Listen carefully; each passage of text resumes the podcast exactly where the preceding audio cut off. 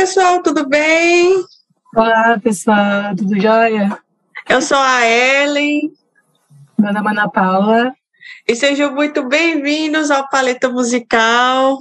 Hoje a gente veio falar de um artista que a gente ama, que a gente quer falar um pouquinho da carreira, dos discos, que é sobre o Rich. E que a gente resolveu fazer essa collab, porque nós duas somos muito fãs desse artista maravilhoso. E hoje, pelo incrível que pareça, será o segundo episódio do quadro The Portrait of a Genius, no qual a gente vai falar sobre a carreira de um artista que tem tudo a ver com esse quadro, né? Talentoso, um excelente letrista, muito dedicado e que infelizmente é bastante injustiçado. Então, por causa disso, a gente resolveu fazer uma, uma dedicatória ao Rich nesse quadro e mostrar que ele é muito mais do que apenas Menina Veneno e um gol de coração. Nossa, muito mais. Muito, muito mais? mais? Bem, é, antes da gente entrar nos álbuns, né, a gente quer falar um pouquinho de quem é o Rich, se você não conhece, aí você que não nasceu nos anos 80, ou que conhece sua menina Venena, a gente vai falar um pouquinho da trajetória dele até chegar ao primeiro álbum de 83. Ah, e antes da gente começar, não se esquece de inscrever no Paleta, ative as notificações, inscreve aí no nosso canal, que a gente está com muita novidade, tanto lá no Instagram quanto no Facebook, então acesse a gente lá, por favor. E eu também já peço Sim. que se, se você gosta do Rich, compartilhe esse vídeo com seus amigos, que eu acho que eles vão gostar muito dessa novidade. E é isso, vamos começar? Bora lá!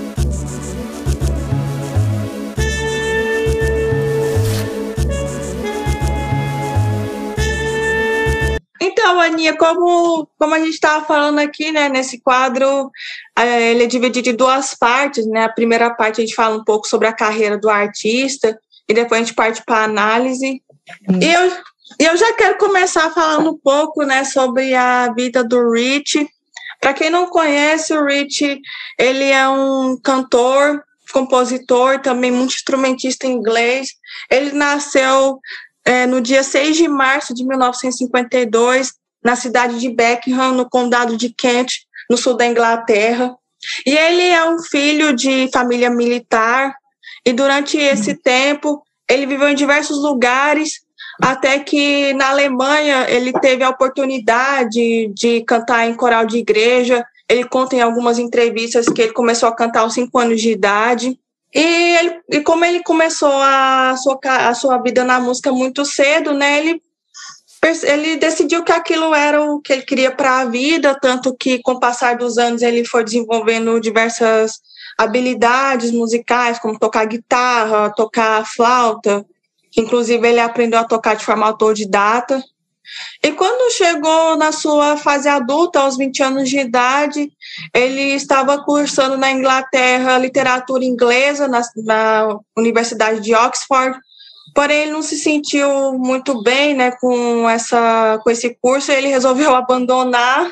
E a partir desse momento em que ele começa a tocar numa banda que por si só é uma banda que traz muitas histórias bacanas, que é o Everyone's Involved, que era uma banda protesto lá de Londres, que eles gravaram um EP, e esse EP era em protesto à construção de um viaduto que estava acontecendo no ponto turístico de Londres, que é o Piccadilly Circus, no West End, lá na Inglaterra.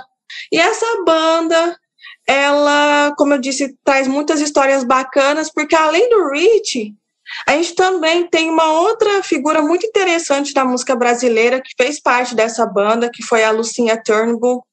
É, para quem não sabe, a Lucinha Turnbull, nessa época, ela morava em Londres, ela estava lá para é, dar um improve no seu inglês, tanto que o vocalista do Everyone's Involved era seu professor. E foi a partir de então que ela conheceu o Rich, e daí eles se simpatizaram um com o outro. E depois disso, né, nessa mesma época, o Rich acabou conhecendo dois grandes amigos da Lucinha Turnbull, que era a Rita Lee e o Liminha. Uhum. E a partir daí, eles acabaram criando um forte vínculo, principalmente o Rich com o Liminha. E ele conta numas entrevistas, né, que inclusive eu vou deixar aqui nas fontes para vocês conferirem depois, de que é, durante esse momento né, que ele esteve na banda, ele conheceu o pessoal, durante uma viagem no país de Gales, ele fala que ele estava sentado em cima de uma montanha, tocando flauta, uma coisa bastante bucólica mesmo.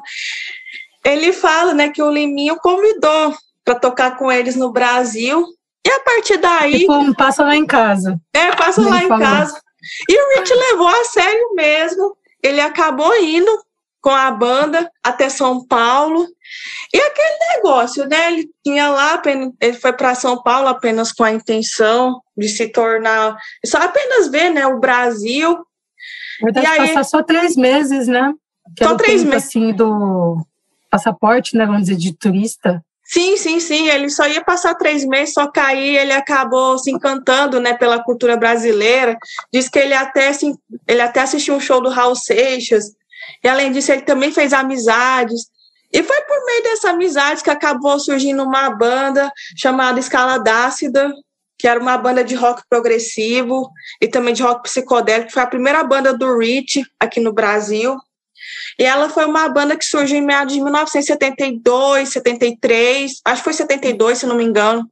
E o primeiro show que eles fizeram foi no MASP. E era uma banda que, ao longo do tempo, durante o ano de 1972, eles fizeram diversos shows, até que isso acabou chamando a atenção da Continental. E a Continental né, resolveu que ia fechar um contrato com a banda, porém acabou não dando certo, porque o Rich, como a Ana Paula bem disse, ele estava com visto de turista e por causa desse visto ele não podia fechar o contrato. Ele Depois até... disso, meio que a banda acabou junto com, com isso. Né? E, sim, sim, o Rich até conta numa entrevista, né?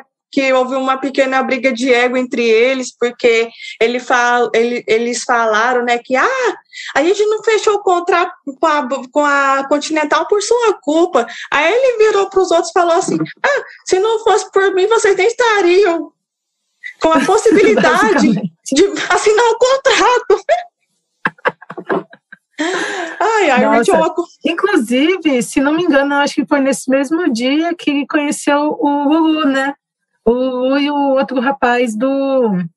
Ah, não, essa, essa história é um pouquinho depois, é porque foi assim. É, nessa época o Rich estava em São Paulo, depois ele se mudou para o Rio de Janeiro em 73, né? Ele se casou muito cedo com a, com a Leda. Isso. Aí, quando ele chegou para o Rio de Janeiro, que aí começou toda a história, porque ele começou a tocar em outras bandas e também dar aulas de inglês. E até que aí ele descobriu uma outra amizade, né, que era o Egberto Gismonte. E nessa época ele já estava com uma banda de jazz rock chamada Soma. E a partir daí que ele entrou na Barca do Sol, sim, aquela bandaça de rock progressivo, que acho que todo mundo aqui já deve ter ouvido algum álbum. O Rich, ele fez algumas pontinhas para a banda tocando flauta. E durante esse tempo que ele ficou na, na Barca do Sol, é, ele, ele conciliava, né, tanto no Soma quanto na Barca do Sol, ele conciliava a vida de músico com professor de inglês. E a partir desse momento, né, em que essa amizade com o Egberto Gismonte acabou abrindo muitas possibilidades para o Rich, e uma delas foi que ele entrando na Barca do Sol, ele né, teve um, um aprimoramento das suas técnicas como flauta, uma vez que ele trocou né, as aulas de inglês por aulas de música. Mas essa parceria com a Barca do Sol não durou por muito tempo, uma vez que o, o Rich queria também fazer parte dos vocais, porém o pedido dele foi negado. E a partir desse polêmicas. mesmo polêmicas. E a partir desse mesmo dia em que ele encontra, né, ele saindo do, dos estúdios, né, junto com a Barca do Sol, ele encontra o Lulu e o, o Simas, né, que eram os membros do Vimana. Do, do Vimana, que nessa época já era uma banda que já não estava em, na sua melhor fase. Mas ainda assim, com a entrada do Rich, em 1977, a banda lançou um compacto com duas músicas chamadas Zebra e Masquerade, sendo a Masquerade uma música toda cantada em inglês pelo próprio Rich. Só que mesmo assim, não, o, compacto não vingou muito, mesmo sendo lançado pela Som Livre.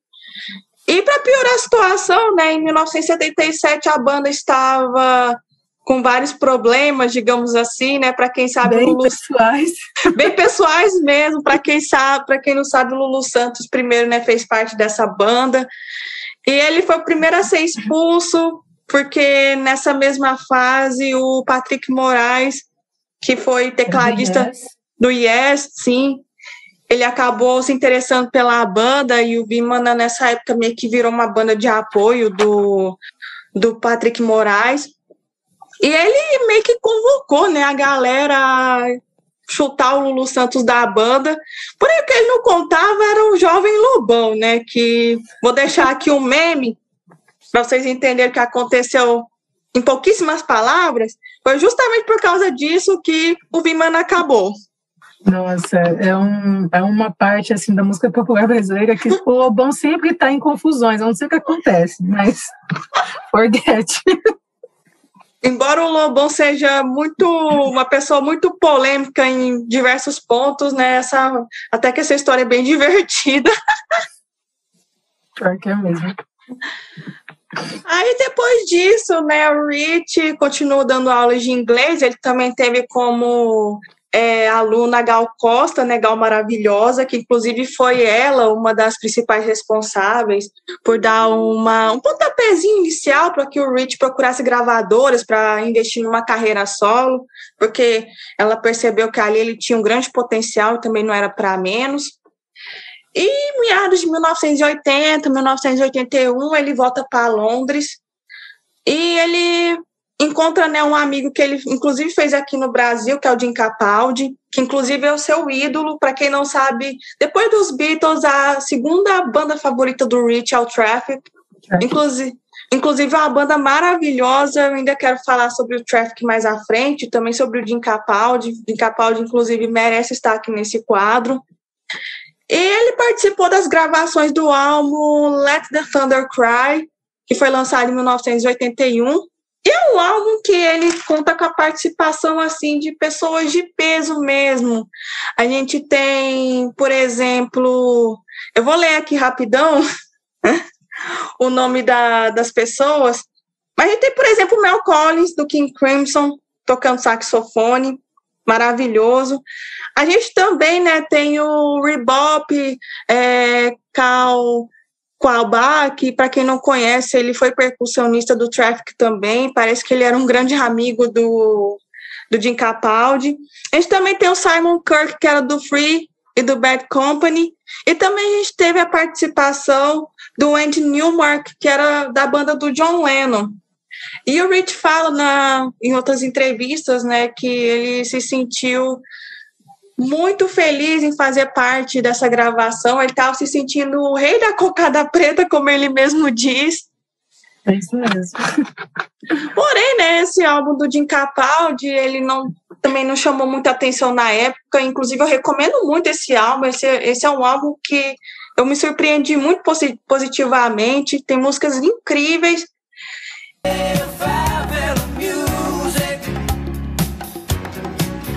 E Nesse meio termo, o Rich também ele percebeu que estava acontecendo algo novo em seu país, que era no wave também o punk. Então ele percebeu que ali tinha um forte potencial dessa música fazer sucesso no Brasil, principalmente a New Romantic, de bandas como Duran Duran, New Order. Então ele foi com essa ideia inspirado e chegou aqui no Brasil e resolveu fazer história, né? Como a gente vai ver mais à frente. Bem, é, o Rich ele tem uma formação de prog, né, de erudito, mas ele se dá muito bem nesse lance do da New Wave, né, do New Romantic, né, influenciado pelo Spinal Ballet, né, Ultravox. E Sim. aí, quando ele voltou é, de Londres, ele já voltou para o Brasil com a ideia de fazer um projeto todo em português, o que é muito audacioso, né?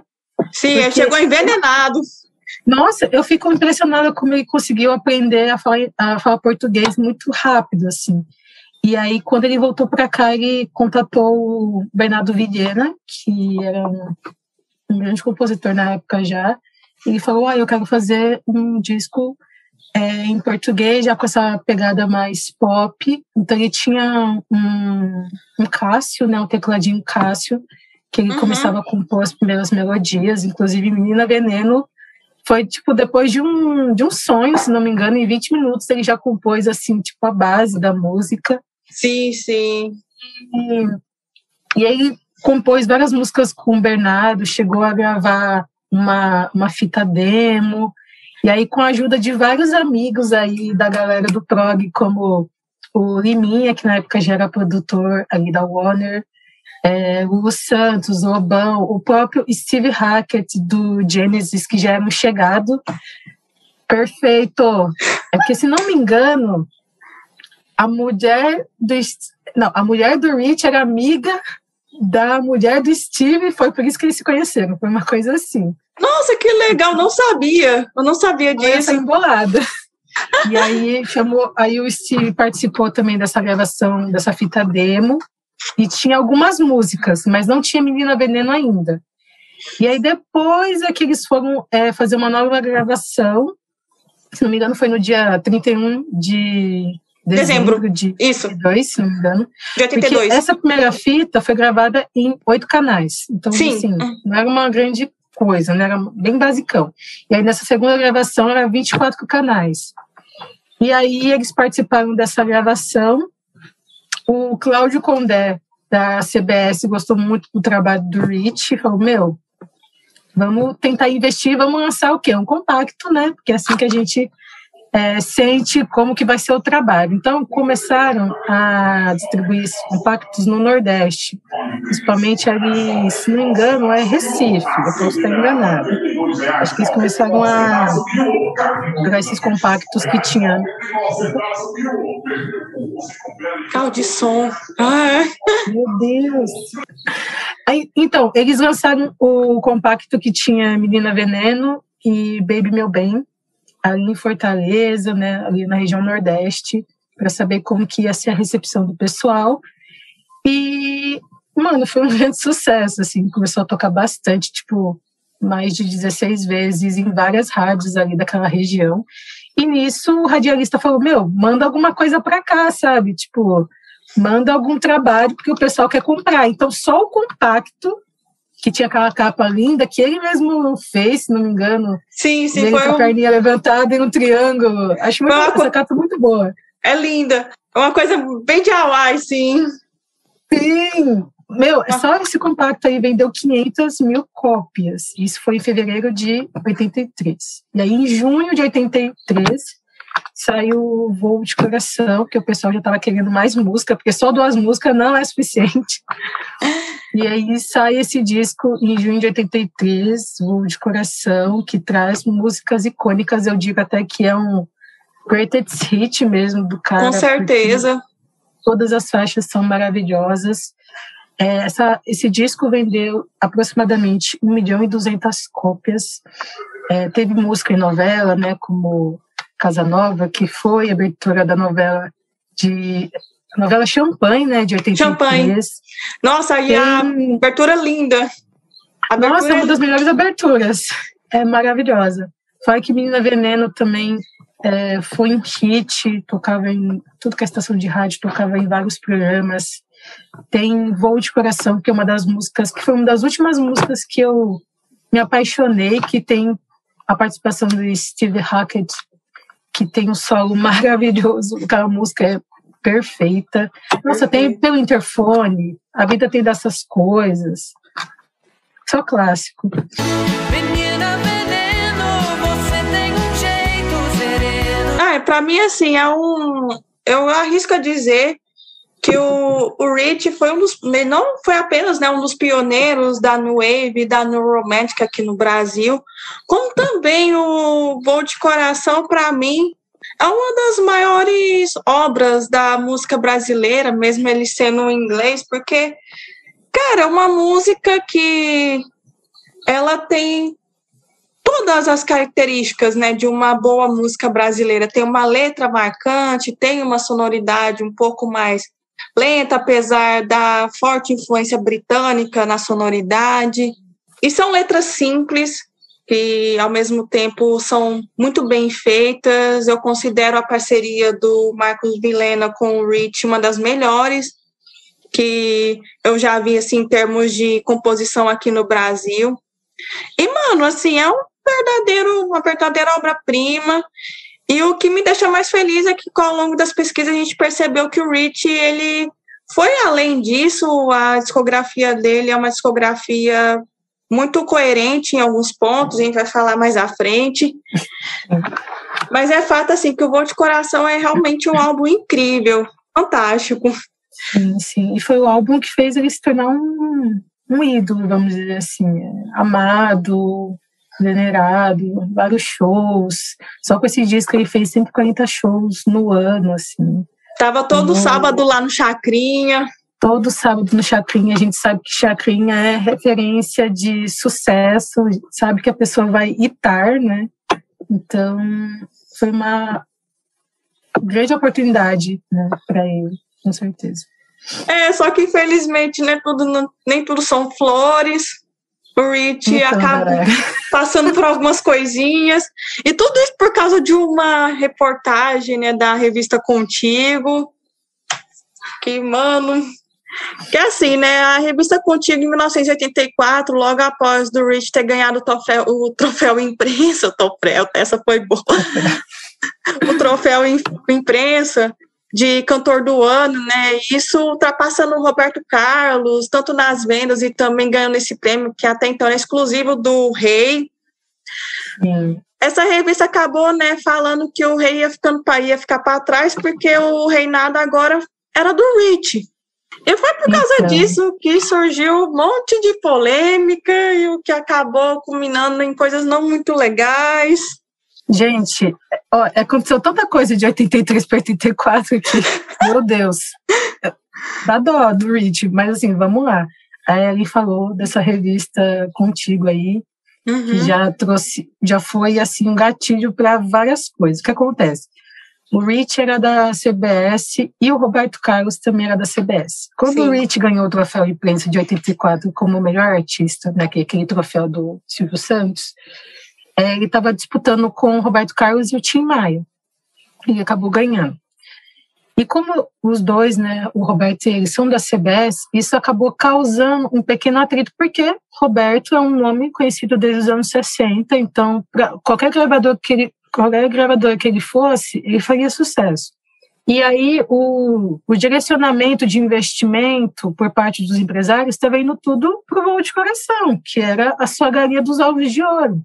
E isso acabou causando, sim, um certo atrito. Dizem que o Roberto é, ficou enciumado com a situação, e isso acabou causando ali, dentro da gravadora, um tipo de sabotagem que o Rich acabou descobrindo isso só em 87. Mas antes da gente chegar em 87, vamos para uma outra polêmica que aconteceu na época, que foi com o Leleco Barbosa. Quem não conhece, o Leleco Barbosa é o filho do Chacrinha. Então, o que, que acontece? Toda artista iniciante que está fazendo sucesso vai para o Chacrinha, que é o programa de maior audiência da tarde da Globo.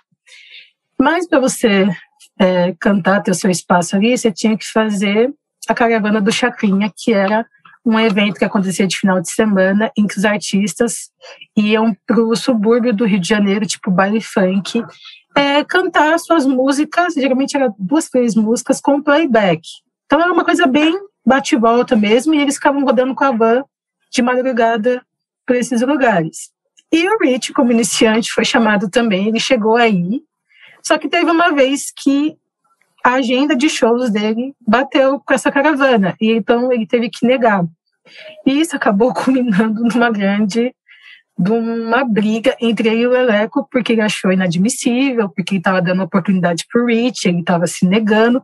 Então, assim, pensa, um artista iniciante que precisa ganhar grana, sabe, tendo show em ginásio, tendo show em pago, tendo que deixar de fazer seu show para ir numa caravana que você não ia ganhar nada. Porque era tipo uma troca, sabe? Você não ganhava nada. E aí o Rich, depois de anos, meteu o pau no Leleco falando que ele jogava em cavalos e era por isso que ele fazia essa caravana. Confusões, tá? E aí acabou que essa negação de ir para caravana acabou fazendo com que o Rich não fosse mais pro Chacrinha e também não frequentasse mais a Globo, então ele ficou assim uns sete, oito anos, né, sem pisar uhum. aí no, na Globo, só voltou ali em 88 mesmo. E assim, depois disso, né, teve. A, a, gente pode entrar primeiro assim no disco e a vida continua, antes de eu contar desse babado do. O outro babado da confusão do, do Rich, porque teve tantas que, meu Deus. Então, né, A Vida Continua é o segundo álbum da carreira do Rich, ele foi lançado em 1984, ainda pela CBS. E ele é um álbum que, diferente do Voo de Coração, que havia vendido é, 1 milhão e 200 mil cópias, ele acabou vendendo apenas 100 mil cópias. E o que aconteceu? Então, o que aconteceu, gente? Até eu quero saber o que aconteceu. O disco é lindo? É. Mas dizem as boas línguas, porque assim, diz que realmente aconteceu, não foi só o Tim Maia que alertou, né? que em 87 o Rich fez um, um show em Angra dos Reis, Rio de Janeiro, e um radialista chegou para conversar com ele e disse assim: Cara, em 30 anos de profissão como radialista, eu nunca vi uma gravadora pagar para não tocar o seu próprio artista. O que aconteceu?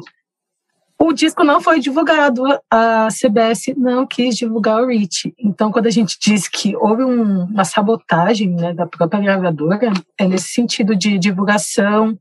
Se não me engano, teve um, um vídeo feito, né, pela, acho que pelo Fantástico, se não me engano, sim, sim. de A Mulher Invisível, né? Que, que era o sim, Era super né? moderno e tal. E aí a gravadora falou, falou assim que o investimento que fez no vídeo fez com que ficasse sem recursos para divulgação, para merchan, gente. Gente, que desculpa esparrapada. Aí. Que desculpa esparrapada. e tudo isso por causa é. de quê? Por causa da estrelinha da CBS tem que ter dedo do Roberto, né? Putz. Caraca, né? Mas, amiga, eu tava pensando assim, né? Você acha que A Mulher Invisível foi uma boa escolha de single por ter seis minutos? Então, né, eles falam que a música tem seis minutos, eu não sei se é o clipe exatamente ou se é a. a como é que fala? A, o single, a né? A faixa, acho que a faixa tem uns quatro minutos. E eu vou ser bem sincera, né? É uma faixa que ela é boa, mas não é tão expressiva, igual, por exemplo, as do Voo de Coração. Até porque tem duas músicas desse, desse álbum. Já vou deixar, já vou falando aqui, né? Que antes da gente entrar na análise de fato, eu já vou falar que eu adoro esse álbum. Para mim, ele é tão bom quanto o Voo de Coração. E Porém, a música Mulher Invisível não é a das melhores, mas é uma faixa muito boa, eu recomendo para quem quiser ouvir depois. Mas tem uma faixa especial que eu acho que deveria ter sido single, porque é uma música bem diferente do jeito que o Rich é, do jeito que o, Rich né, faz as músicas e que eu acho que, que chamaria atenção sim, que é a, a faixa a faixa título, A Vida Continua. A vida continua que é um rock progressivo, assim, com pitadas de pop simplesmente sensacional. Se a gente for levar em consideração, naquela época, nos 80, a gente tinha o Sagrado Coração da Terra, que estava fazendo sucesso horror, estava tocando tudo quanto era novela, então eu não vejo porquê da vida continua ter virado single, porque é uma música bem curta, apesar de ser bem progressiva. Eu acho que poderia ter sido um excelente single. Mas o lado bom é que, apesar de toda essa sabotagem que aconteceu durante as gravações desse álbum, Teve uma música que acabou se tornando na né, trilha sonora da novela E a Gata Comeu, se não me engano, que foi a música Só para o Vento, que é uma Isso. música que tem fortes influências da MPB, inclusive é uma música que eu também gosto muito. Enfim, é um álbum que eu considero eu recomendo vocês ouvirem. Tem uma outra faixa também que eu acho sensacional, que é Trabalhar é de Lei. Eu acho que ah, nessa época o Rich metendo o pau, né, nessa história aí da caravana do Chacrinha, talvez. Indiretas. Tem coisa aí, indiretas. Indiretas. Ele estava ele tava revoltado nessa música, a gente tá. consegue sentir isso. E a partir disso, né, depois da, do lançamento do da Vida Continua, Rich lançou apenas mais um álbum pela CBS, que foi o Circular, que vendeu apenas 60 mil cópias. ótimo álbum também. Eu vou falar sobre, a gente vai falar um pouco sobre ele mais à frente. E depois ele foi para Polygram e ele lançou alguns álbuns como Loucura e Mágica em 1987, só para lembrar o Circular de 85. Em 86, né, nessa época, ele havia lançado o Hit Transas, né, que ele lançou primeiro como um single e depois foi parar no álbum Loucura e Mágica. Loucura e Mágica. Depois ele lançou em 88 o álbum Pra Ficar Contigo. E depois, em 1990, ele lançou o Sexto Sentido. E durante essa época ele também ele acabou engatando um projeto né, com alguns nomes muito interessantes, como o Cláudio Zoli, o Vinícius Cantuária, o Muyo Dadi do, da Cor do Som e o Billy do Blitz. E esse projeto ele acabou sendo nomeado como Tigres de Bengala, que é um que já já entrego aqui que é um álbum simplesmente fantástico. E depois disso, o Rich ele acabou se cansando, né, um pouco da vida de músico. Ele fala que ele, como ele conseguiu a fama muito, muito rápido, assim que ele resolveu se dedicar à carreira solo, então ele acabou se cansando rápido também. E foi aí que ele começou a se dedicar na carreira de web sound designer. Ele até desenvolveu uma certa amizade né, com o Tommy Dolby, que inclusive é um dos, dos membros por trás da criação de alguns sites como o Yahoo, o Digital e o Beatnik. E ele ajudou na sonorização desses álbuns, desses, desses álbuns, desses, desses sites. E depois desse tempo, né, fora da música, ele volta em 2002 com o álbum Alto Fidelidade, e depois daí ele resolveu tomar um rumo diferente em sua carreira musical. Ele agora está focado em fazer músicas de cunho mais acústico. É, no ano de 2008 ele lançou o seu próprio selo chamado Pop Songs. Em 2009 ele lançou uma coletânea que foi lançada em CD, DVD e também Blu-ray chamada Outra Vez, que é ele relembrando todos os sucessos de sua carreira de forma acústica. Em 2012, se não me engano, ele lançou um outro álbum de cover chamado Sixteen, ele cantando sucesso dos anos 60, é, sucesso dos anos 60 em inglês, né? E depois, os seus últimos trabalhos foi é, uma, um projeto que se chama Reaching and Black Ties, em que ele faz covers de artistas como Simon Garfunkel e Cat Stevens. Então, assim, né, o Rich agora está numa fase um pouco mais de música mais orgânica, e que eu particularmente gosto bastante, também recomendo vocês ouvirem. A voz do Rich é simplesmente sensacional, eu fico chocada como a voz dele não mudou muito ao longo dos anos.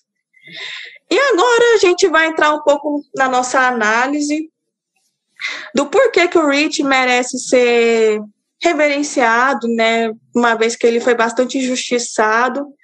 Eu já começo aqui falando que uma das coisas que mais me chama a atenção no Rich é a questão do repertório musical dele.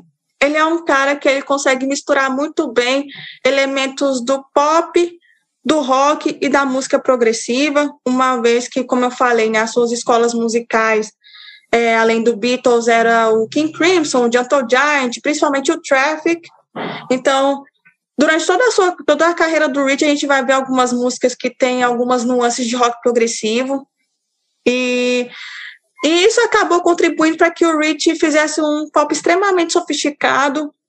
E esse pop sofisticado, na minha opinião, ele vai, ele vai ficando cada vez mais consistente com o passar dos álbuns.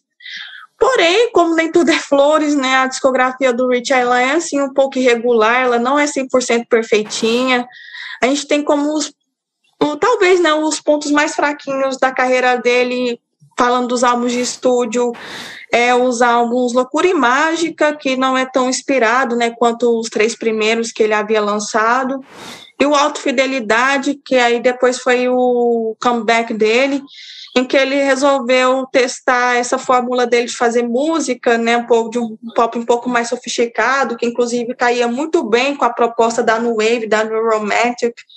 Então ele resolveu é, misturar isso com a música, com o pop pop rock dos anos 2000, e acabou não dando muito certo, mas não é um álbum que eu, eu acho eles catastrófico, tem algumas músicas com letras muito boas, inclusive, a voz do Rich está até bem, bem condensada nesse álbum.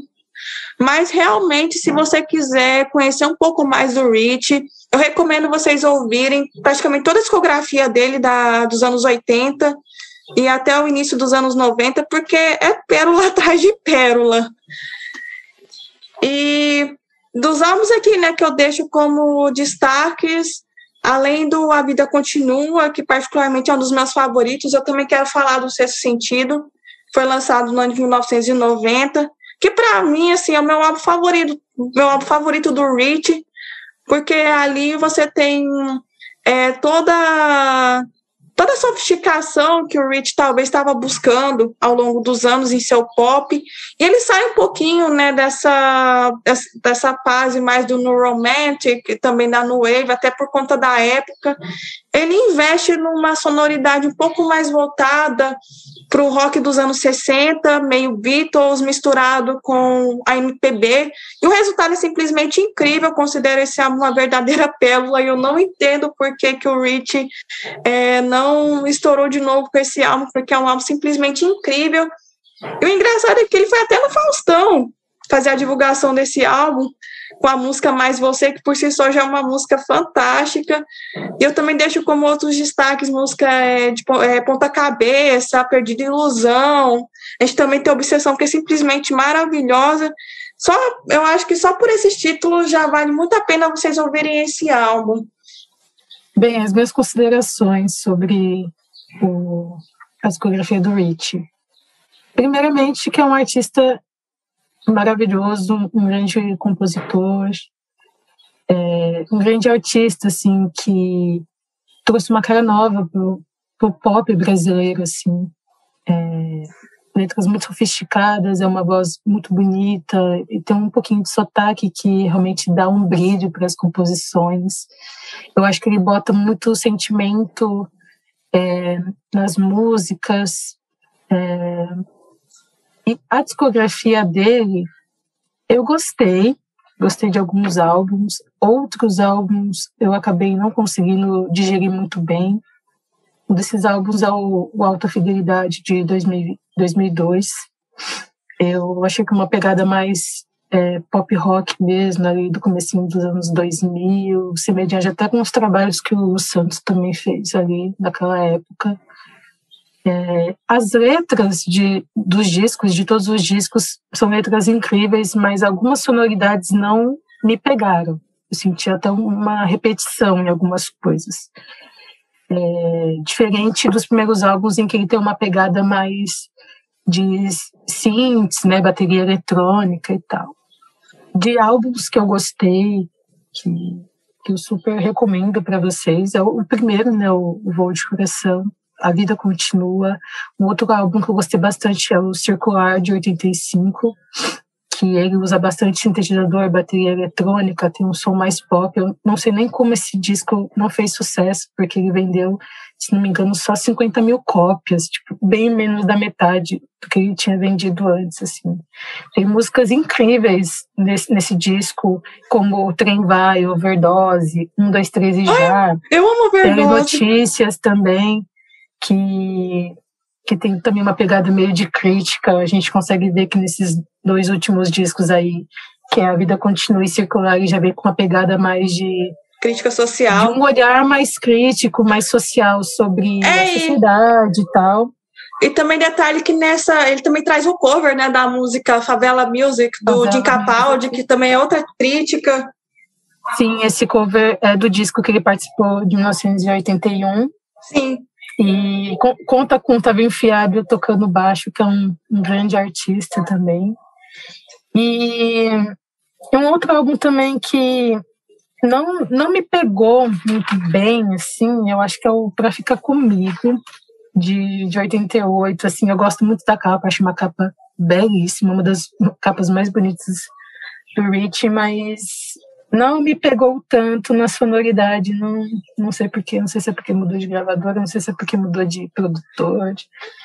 Então, eu não sei, a discografia dele é regular. Sim. Tem, o mais legal da, dos discos dele é que cada, cada disco tem uma coisa legal, assim, não são músicas super que você não vai tirar proveito, você consegue tirar muitos proveitos sim, de cada sim. disco dele.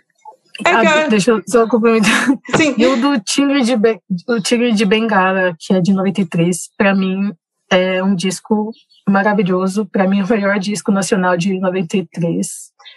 É, os, os, vocais, os artistas que estão incluídos nesse projeto são artistas espetaculares. Para mim, o, o, o Cláudio Zoli, nesse projeto, para mim eles podem repetir essa parceria. Para mim podia fazer um comeback desse disco em 2022, tipo assim, só tocando esse disco, eu acho que seria incrível, porque é um disco maravilhoso, composições, arranjos, a, a voz do Rich, a do Zoli, com do Vinícius. Nossa. É uma coisa tão assim, bem feita, tão harmoniosa, sabe? Eu, eu, eu fico triste que só lançou esse trabalho com esse super grupo, porque é incrível, maravilhoso, maravilhoso. A melhor descoberta, com certeza, ouvindo a discografia do, do Rich.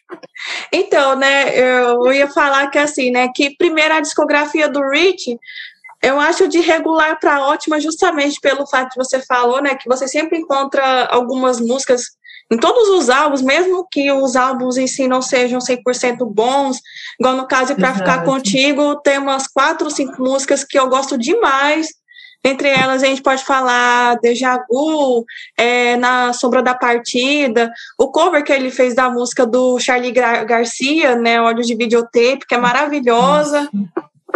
E sobre o eu Tigre conheci de... na versão dele do que a do Charlie, depois que eu fui atrás. Eu falei, nossa, sensacional. Muito bom. E sobre o, o Tigre de Bengala também eu acho fantástico esse álbum. Para mim também tá na, na minha lista de melhores da década de 90. Para mim, assim, é um álbum que está no mesmo patamar da obra-prima da Cássia Eller, que é o Marginal, que é um álbum simplesmente fantástico. A minha música favorita desse álbum, né, a gente pode falar as mais famosas, né, dentre as mais, famo entre as mais famosas, é Elefante Branco, Agora ou Jamais, que, nossa, a harmonia vocal naquela, naquela música tá uma coisa de louco.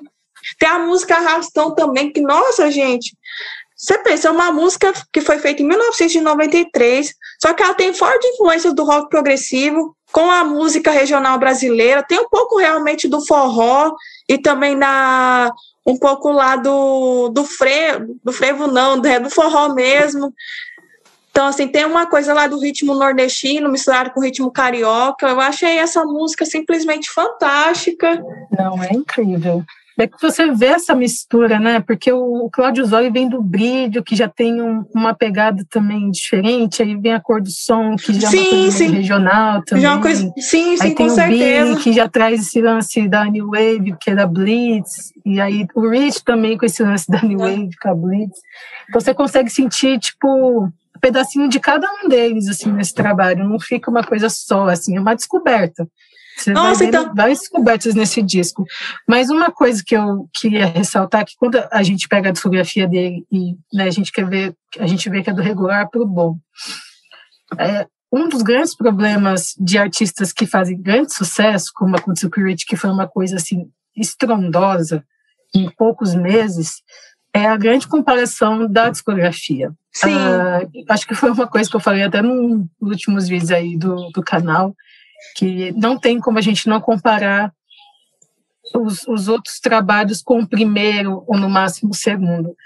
Mas não tem como você ter uma pegada New Wave forever, sabe, durante a década de 80, porque você vai ter que acabar colocando outros elementos. Então, algumas pessoas ainda ficam um pouco incomodadas do Rich não ter mais aquela pegada anterior, mas isso é evolução musical, amadurecimento. É, mesmo não tendo essa pegada é, de New Romantic, que, que ele ficou conhecido, que aquele sintetizador gritando, ainda assim o lirismo dele continua muito melhor durante os outros álbuns. Sim. Sabe, falando sobre amor, sobre sentimento. O Rich como um grande pisciano. Isso a gente consegue ver, a gente consegue ver emoção em todos os discos dele. Não tem Sim, como. Não tem. É uma coisa que te prende, não tem como você não, não se apaixonar pela discografia dele, sabe? Não, e falando um pouco sobre as composições do Rich, né? O Rich ele funciona é, por meio de três assuntos principais, né? Pelo que eu percebi ao longo da discografia dele, que é sobre o amor, né? O primeiro deles, ou seja, o amor um pouco mais é, platônico, o amor mais dos sonhos, ou se não, numa outra música, talvez no mesmo álbum, ele está falando sobre o amor carnal, tanto que a música Mina Venena, ela tem um pouco disso, desse, desse amor um pouco mais carnal. E ele, foi, ele é um artista que eu considero bastante ousado para a época, porque ele já falava sobre alguns tabus sexuais, né? Tanto aquela música Transas do álbum Loucura e Mágica, ela já é uma música que fala sobre essa questão né, dos relacionamentos um pouco mais sem, mais sem compromisso. A pessoa, a pessoa fica naquela indecisão de que ah, a gente está namorando ou não, uma coisa que é muito comum nos dias atuais. Então, lá em 1986, 87, ele já estava falando sobre isso e de forma aberta, né? Até porque nessa época a ditadura já havia passado, então eu já tinha uma certa liberdade a falar disso. E uma outra coisa também que eu percebo nas músicas do Rich, é o primeiro, o segundo fator, são as músicas que são verdadeiras, que ele faz verdadeiras poesias, né, inspiradas em ambientes e também em locais e também inspirado em mulheres, né? A gente tem, por exemplo, no Tigre de Bengala a música Maria Alice, que é uma música que para mim é extremamente rich, acho que é a música mais rich desse álbum. A letra. De colocar nome de mulher, né? Tem é Mariana é, também no Tem disco, Gisela. É Mágica.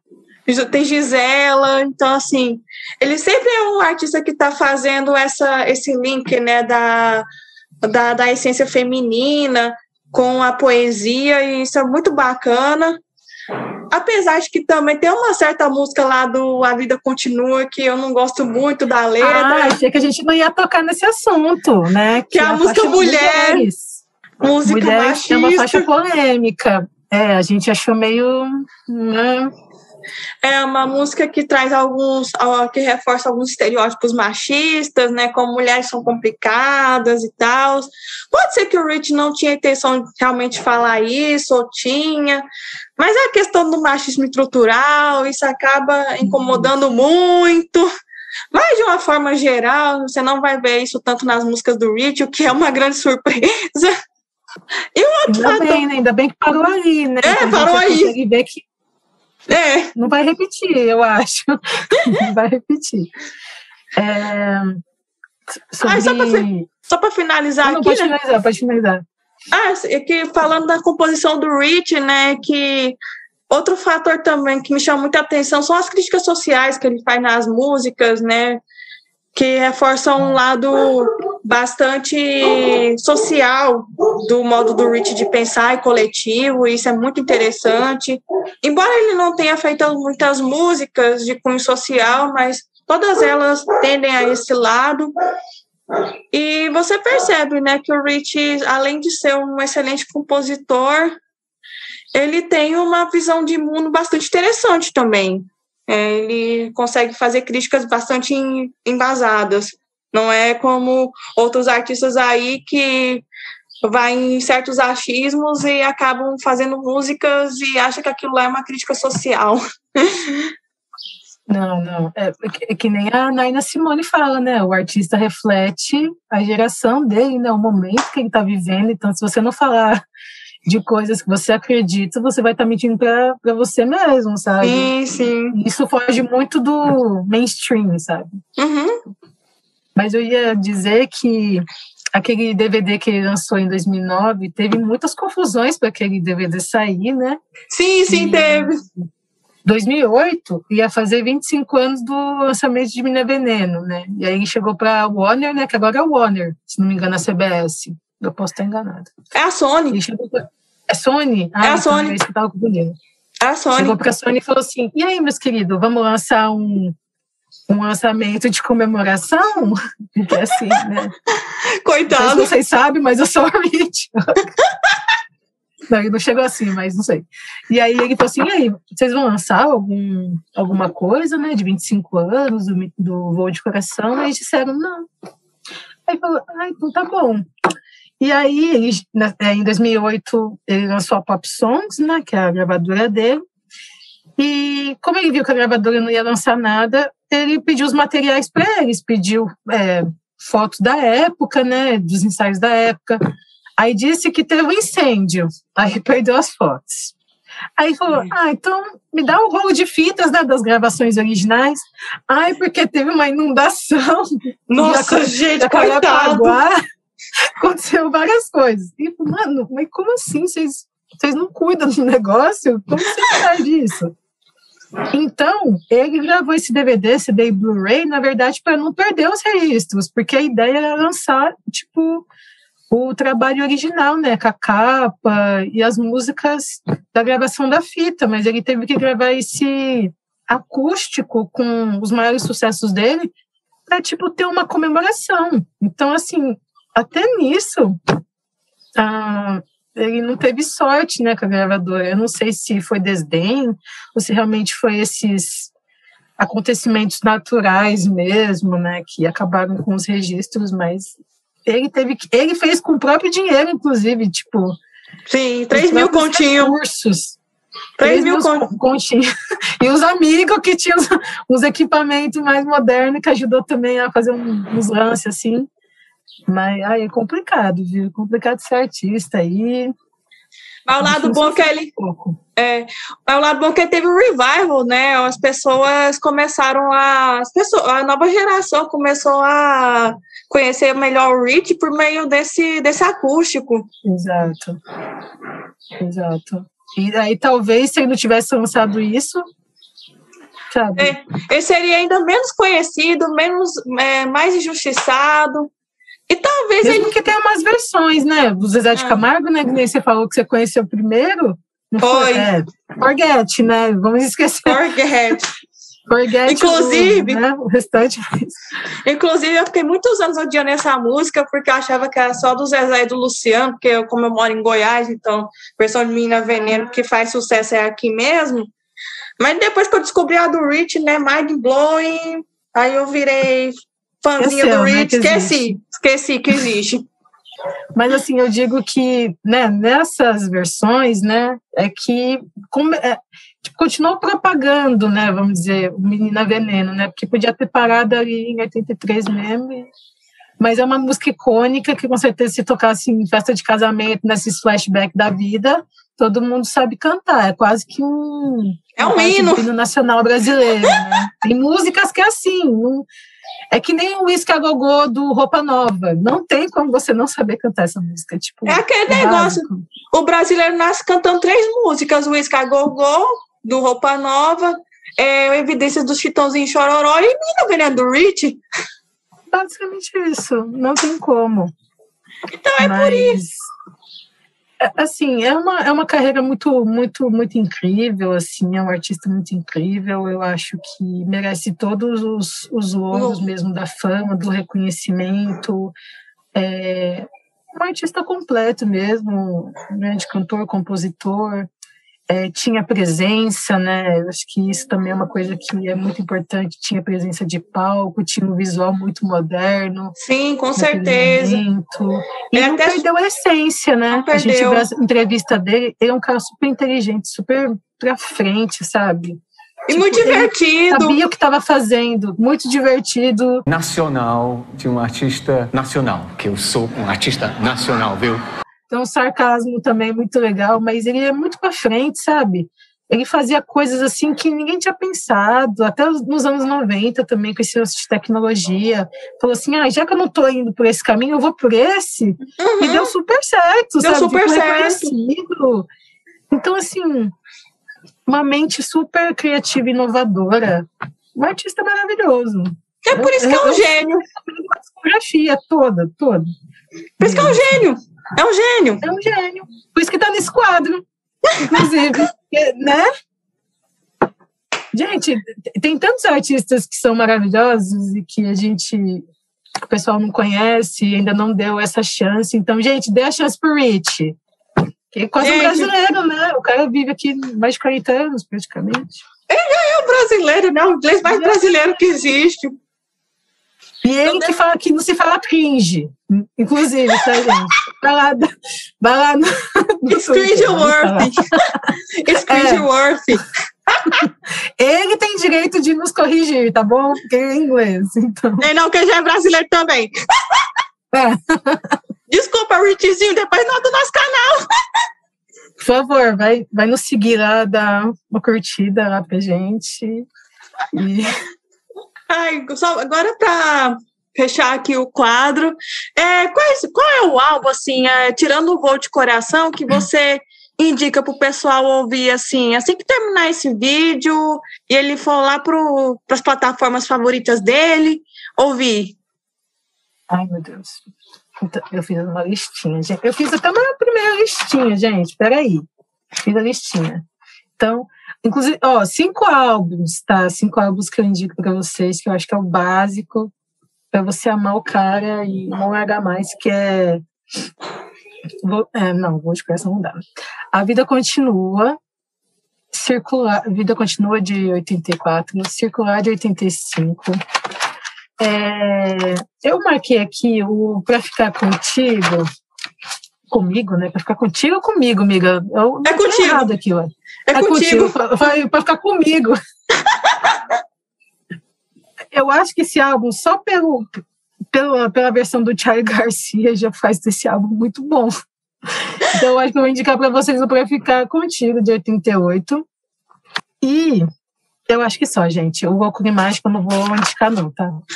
Vai ficar só esses, só esses álbuns aí de indicação para vocês. Eu acho que esses álbuns vão conquistar vocês. E vocês vão querer pegar para ouvir tudo, assim. É, e no meu caso, eu indico, eu já falo aqui novamente, do, do Fantástico Sexto Sentido. Para mim é um puta álbum que merece mais mas mais descobertas, inclusive, o Rich, se você quiser gravar um vídeo aí com a gente falando sobre esse álbum, aí chama nós. Nossa, vamos! A gente vamos. fala do que você quiser. A gente fala do que você quiser, a gente vai. E o outro, é, ainda da carreira do Rich, eu também recomendo Circular, que eu também acho um álbum incrível. É, eu acho ele muito moderno também para a época, e eu acho ele moderno até hoje, eu acho que ele não ficou datado com o passar do tempo. O A Vida Continua também, deixo aí como minha recomendação, e também o Tigre de Bengala, projeto ah, maravilhoso. Um projeto maravilhoso. E é isso, gente, é isso. É, felizmente, boa parte da discografia do Rich tem nas plataformas. Se vocês não conseguirem encontrar em uma, você talvez encontre o disco em outra. E é isso aí. Spotify, Deezer, YouTube. É isso, pessoal. Espero que vocês tenham gostado de saber mais sobre a história do Rich, sobre os seus discos de sucesso, que vocês se sintam é, inspirados a, a descobrir mais sobre esse grande artista que, infelizmente, algumas pessoas não deram valor. E é isso.